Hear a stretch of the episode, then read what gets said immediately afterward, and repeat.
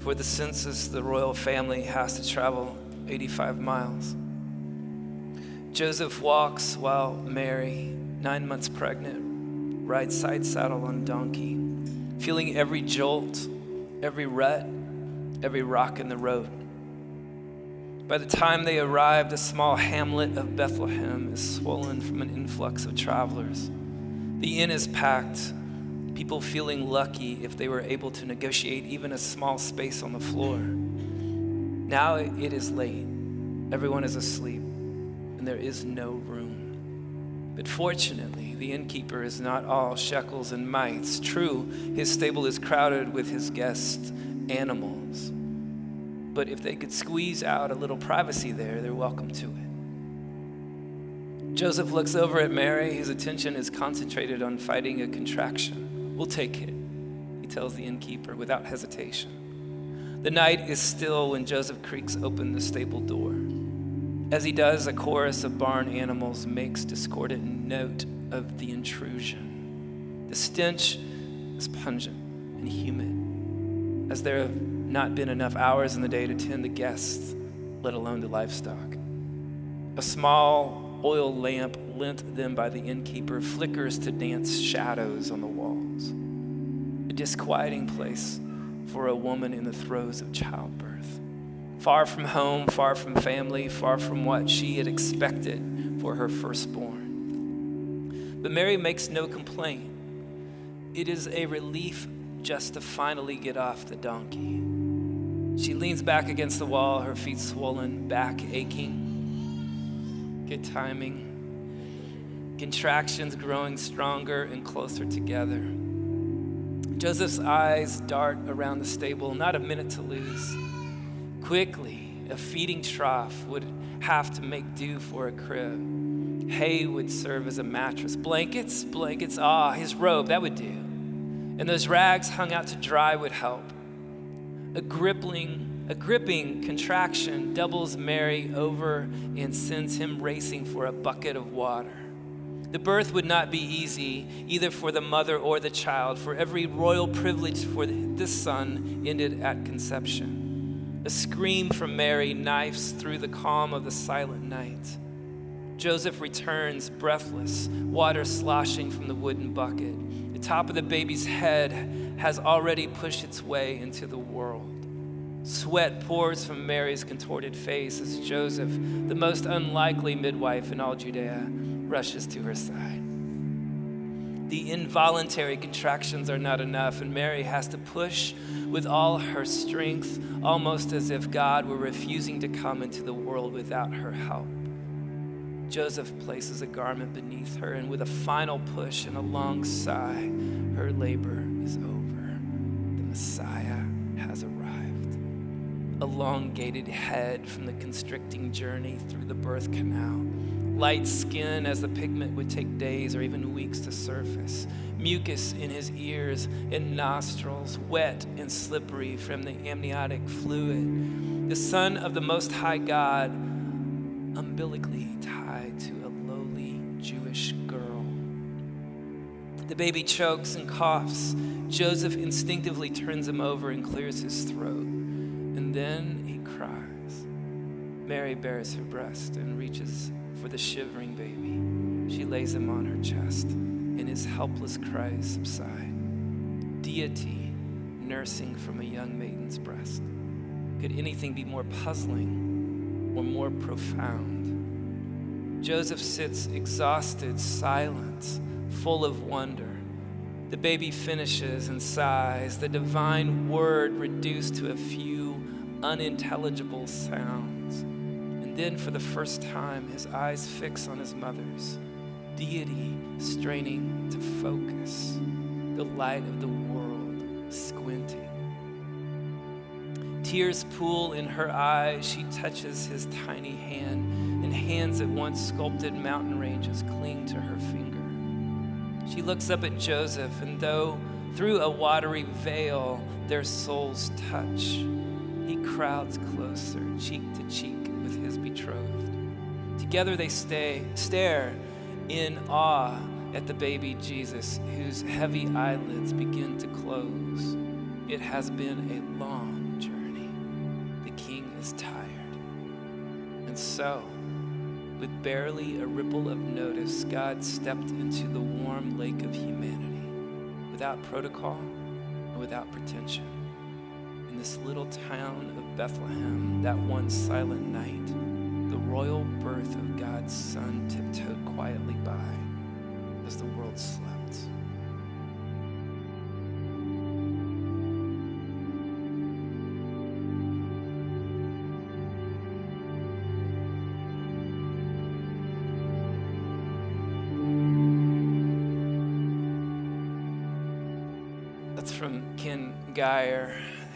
It sets up what I want to talk about today. And that is the paradox of Christmas. Paradox, by definition, is a seemingly absurd or self contradictory statement or proposition that, when investigated or explained, may prove to be well founded or true. Such as, uh, nobody goes to the mall anymore, it's too crowded. right? Or this from Hamlet I must be cruel to be kind. Or Elvis Costello, depending on your cultural awareness. Or this if there's one thing that I know, it's that I don't know anything at all. Examples of paradox. Paradox is all throughout Scripture as well. Matthew 23, Jesus said, Whoever wants to be the greatest should be everyone's servant. He said, Anyone who wants to be first must be the very last. And in Luke, whoever tries to keep their lives will lose it, and whoever loses their lives for my sake will keep it. Paul said this in Romans You have been set free from sin, but you become a slave to righteousness. When we are weak, then we are strong says in Philippians, Whatever were gains to me, I now consider loss for the sake of Christ. And James puts it this way Count it all joy when you fall into various trials. Humble yourselves before the Lord, and he will exalt you. That's a paradox. And there are lots of paradoxes surrounding Jesus himself, starting with the Old Testament prophets. Isaiah prophesied about Jesus being the, the Savior and the deliverer of all mankind, but he also said that Jesus would be the man of sorrow who was lonely and rejected. Various prophets would write about the King of glory or the King of heaven, the eternal Savior, the desire of all nations. And then they would write that there was no beauty that humanity would be attracted to him or desire him and that he would be a servant, he would be bloodied, he would be suffering, he would be crucified, that the Messiah, the Savior of all mankind, would die in order to save mankind. Isaiah would write that this Messiah would come in flaming fire to take vengeance, but Ezekiel would write that he came preaching peace. So the prophets couldn't understand themselves what they wrote about Christmas, about this paradox. So I want to zero in on, on one particular paradox that really is the crux of the Christmas story that Jesus was completely God and completely man. Matthew 1 23 calls him Emmanuel, which means God with us. John put it this way in his gospel. He said, In the beginning was the Word, and the Word was with God, and the Word was God. The Word became flesh and dwelt among us, and we beheld his glory. All God, all man. He's, he's not half and half Jesus. And so, walking through just the crux of who Jesus is, is in itself a, a, bit of a paradox. He was conceived by the Holy Spirit. Not that the Holy Spirit was the Father of Jesus, but in so much as we think about the human experience, Jesus had no Father at all. The Word became flesh purely by the will and the Word of God.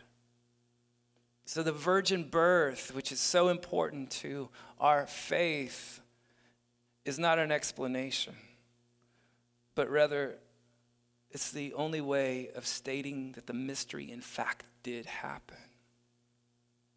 The light shines in the darkness, John says, and the darkness cannot understand it. The same darkness that we live in. The Word became flesh, the same flesh that we know. He entered the world in the same way that you and I entered the world. Matthew and Luke point to some particulars that there was a particular time and a particular place in a particular mother.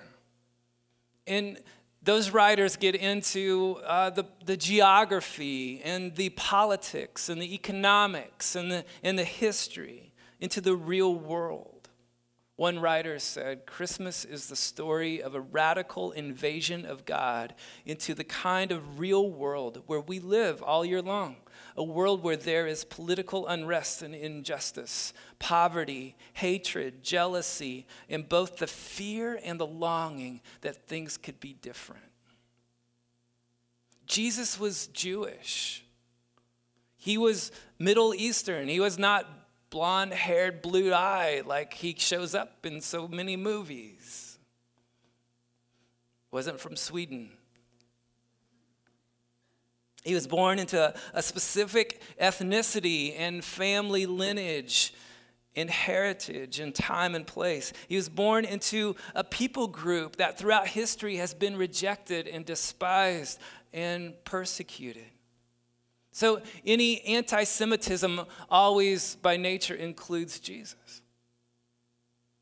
He was of the people of Abraham, Isaac, and Jacob, which ties the gospel to the Old Testament. Jesus was Jewish, he was a male. Not that males are superior or that God is male, because scripture says that God is spirit, but that Jesus was real flesh and blood man. Jesus was born a helpless baby. He had to be fed and, and burped. Jesus had blowout diapers.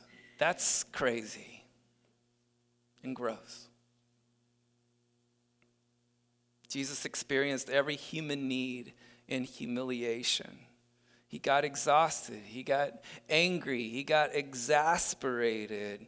He became surprised. He was disturbed by his disciples at times. He was always learning. He got mad. He got sad. He got hungry. He doubted his father's presence. He needed support from others.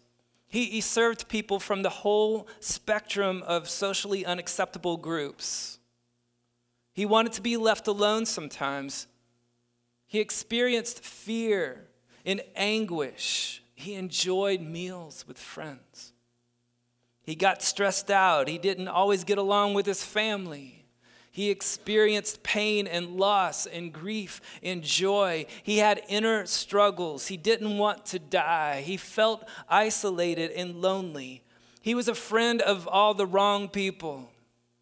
He perpetually disappointed and offended people and didn't come through for them in the way that they wanted him to come through. He was rejected by everyone. He prayed. On the one hand, he seemed to have limited knowledge, which is really interesting to think about. Luke chapter 2 says he grew in wisdom and in stature and in favor with God and man. In Mark 13, he says he, he alludes to there are some things that he didn't know. And yet, he just knew what others didn't. The woman at the well in John 4. She says, I'm not married. He goes, Actually, you've been married five times, and the guy you're living with now is not your husband. I see you're a prophet. He, he knew the thoughts of the disciples when they were like bickering about who would be the greatest. He, he knew the thoughts of the religious leaders who wanted to kill him. He knew what was in the hearts of people, John says, and so he would not entrust himself to them. And was that the, the Father and the Holy Spirit giving him insight in real time? I don't know. But it is, it is an example of the paradox of Jesus being completely God and completely man. It, it, it's not so cut and dried, it's not so easily reasoned away. Leah and I are in a, in a small group with a couple of couples, and one of those couples is it's David and, and Sharon Henderson. And David is a pastor at Covenant Church here in town. We were talking about this kind of paradox, this kind of tension at our small group in Scripture. And I was texting back and forth with David yesterday, saying, you know, what about this? You know, and, and he wrote this, and so um, I wanted to share it with you. He says, the truth seems to reside in the tension between two contradictory claims. Jesus was God in the flesh and he limited, he emptied himself of the divine prerogative of knowing all things. Yet he, he never said anything wrong or mistaken. And sometimes he clearly had foreknowledge of deeper knowing, like Nathanael under the tree or the man carrying a water jug near the upper room. But he also had limits to what he knew or allowed himself to know, such as the Father knows who has the seats of honor and when the end will come mystery. Part of what I wrestle with, he says, is that I think theologians always lean toward coherent and reasonable systems of thought at the expense of faithfulness to the tension. Profound continuity and radical discontinuity at the same time is the only way I can keep the tension I see in the text. And that, I was talking to Rick at the Gray House this morning. It's really, that's where I want us to land today. Some of us, uh, you know, wrestle with tension and paradox.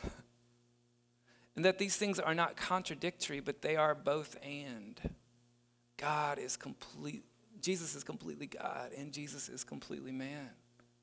And that that invites us into a deeper sense of wonder and worship and intimacy completely man, completely God. Luke 1 He will be great and will be called the Son of the Most High. The Lord God will give him the throne of his father David. He will reign over Jacob's descendants forever. His kingdom will never end. John 14, Jesus tells Philip, If you've seen me, you've seen the Father. Colossians 1, he is before all things, and in him all things hold together. Romans 11, everything comes from him and exists by his power and is intended for his glory. All glory be to him forever. In Jude 24 and 25, all glory, majesty, dominion, and, uh, and power, all authority is his before all time, in the present and beyond all time. He is completely God and he is completely man. And this majestic, all powerful, all knowing Jesus, Philippians says, stripped himself of his equality with God in order to take on flesh and dwell among us. This baby Jesus, he grew up to be a radical, subversive preacher who claimed that what he said and did was what God said and did. He forgave sin. He redrew the boundaries of the kingdom of God. He spoke for God, not just about him. He healed the sick. He raised the dead. He had authority over the spiritual world and the demonic, and he had authority over nature and walked across the lake. Jesus was fully God with all authority and honor and power and glory and perfection and love, and Jesus was completely human, physically, emotionally, intellectually, and spiritually. I read people don't come to believe in Jesus by speculating about his divine or human nature. Faith comes by seeing and hearing and experience, experiencing what he does. A year ago, we did this series on Job. And there's this, in Job chapter 9, there are these two verses, verses 32 and 33.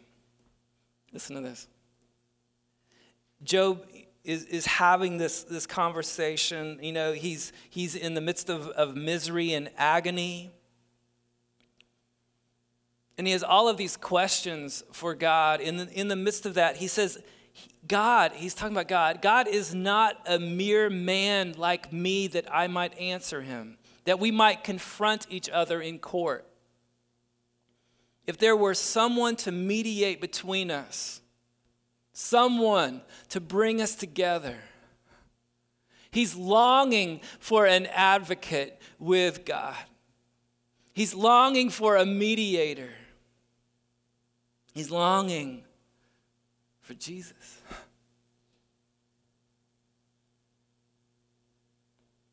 Hebrews 4 says, We do not have a high priest who is unable to empathize with our weaknesses, but we have one who has been tempted in every way, just as we are, and yet did not sin.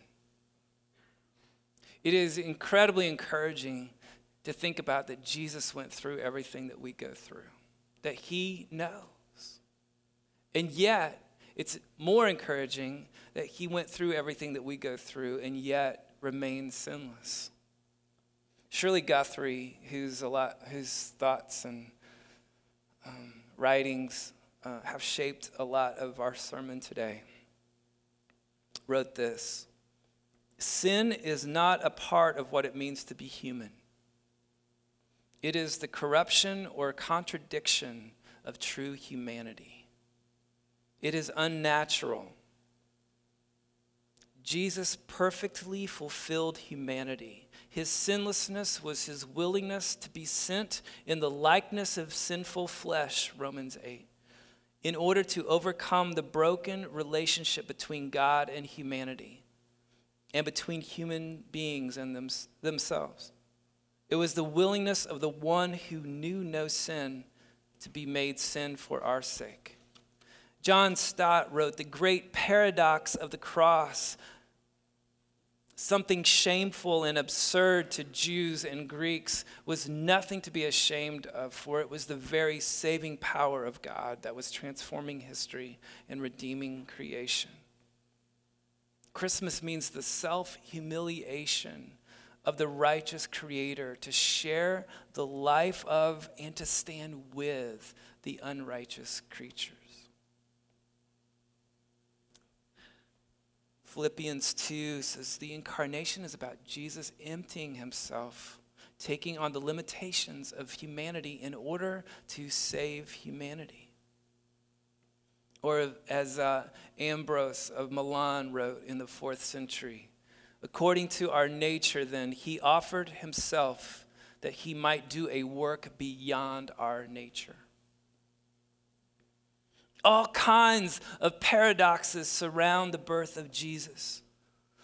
Though people had been waiting for generations for the Messiah to come for centuries, yet hardly anyone noticed when he actually did.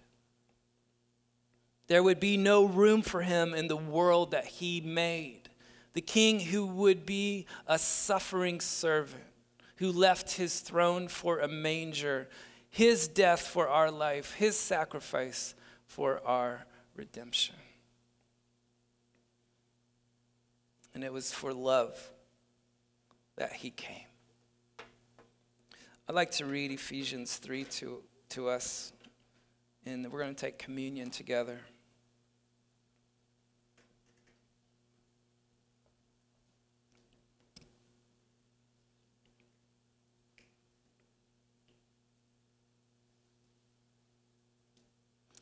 Paul says, I pray that you, this is verse 17, being rooted and firmly established in love, may be able to comprehend with all the saints what is the length and width, height and depth of God's love, and to know the Messiah's love that surpasses knowledge, so you may be filled with all the fullness of God.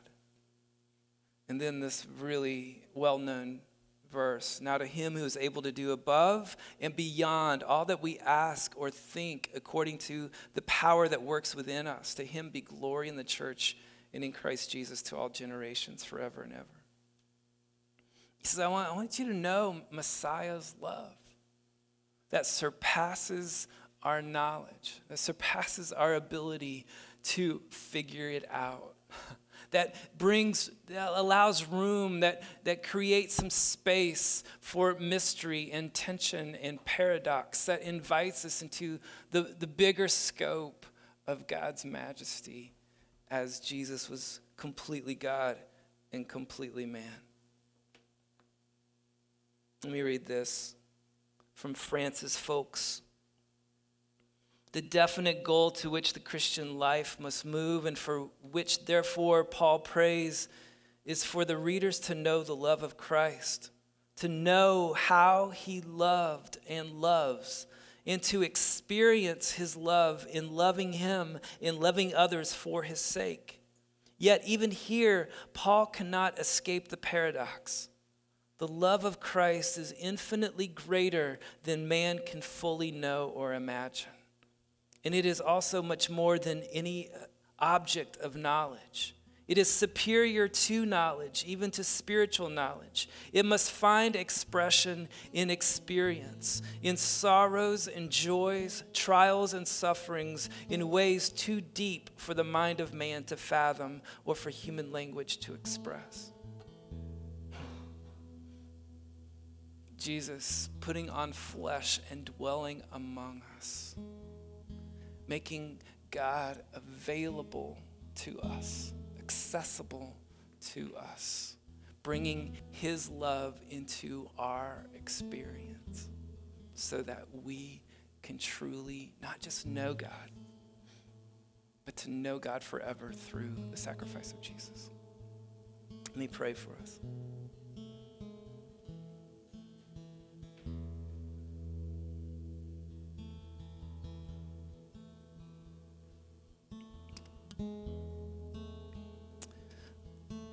Father, thank you that you, like we talked about last week, are the God who reveals, the God who wants to be known, the God who wants to be found, the God who pursues, the God who does not reside in a distance but comes close.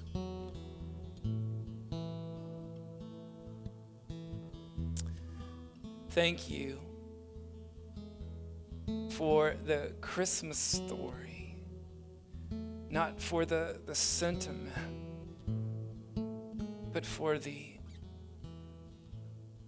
the mind blowing, radical truth, the paradox, the, the, the tension of God who would put on flesh in order to save us. Some of us have heard this over and over and over. We've read these passages, we've gone to the Christmas pageants. God, would you give us a, a newness, a freshness that strips away the, the mundane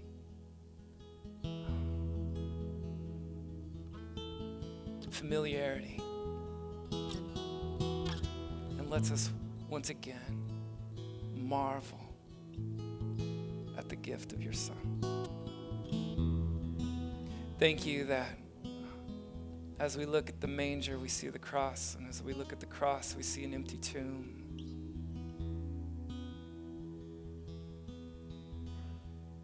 Thank you that um, the gospel is not a contradiction that you know exactly what you are doing. So I pray that you would deepen our trust, that you would invite us once again to embrace your love. Eugene Peterson says God gets down on his knees among us, gets on our level, and shares himself with us. He does not reside afar off and send diplomatic messages. He kneels among us. That posture is characteristic of God. The discovery and realization of this is what defines what we know of God as good news. God shares himself generously and graciously. Sam Storms wrote, The Word became flesh, God became human. The invisible became visible, the untouchable became touchable. Eternal life experienced temporal death. The transcendent one descended and drew near. The unlimited became limited. The infinite became finite. The Im- immutable became mutable. The unbreakable became fragile. Spirit became matter. Eternity entered time. The independent became dependent. The almighty became weak. The loved became the hated. The exalted was humbled. The glory was subjected to shame. Fame turned into obscurity. From inexpressible joy to tears of unimaginable grief. From a throne to a cross. From ruler to being ruled. From power to weakness. And yet, Hebrews 1 3, the Son radiates God's own glory and expresses the very character of God. And he sustains everything by the mighty power of his command. When he had cleansed us from our sins, he sat down in the place of honor at the right hand majestic God in heaven. And there we have the full picture. Well, friends, may you have a, an incredible Christmas and may the paradox of God's love in Christ reverberate in your heart and mind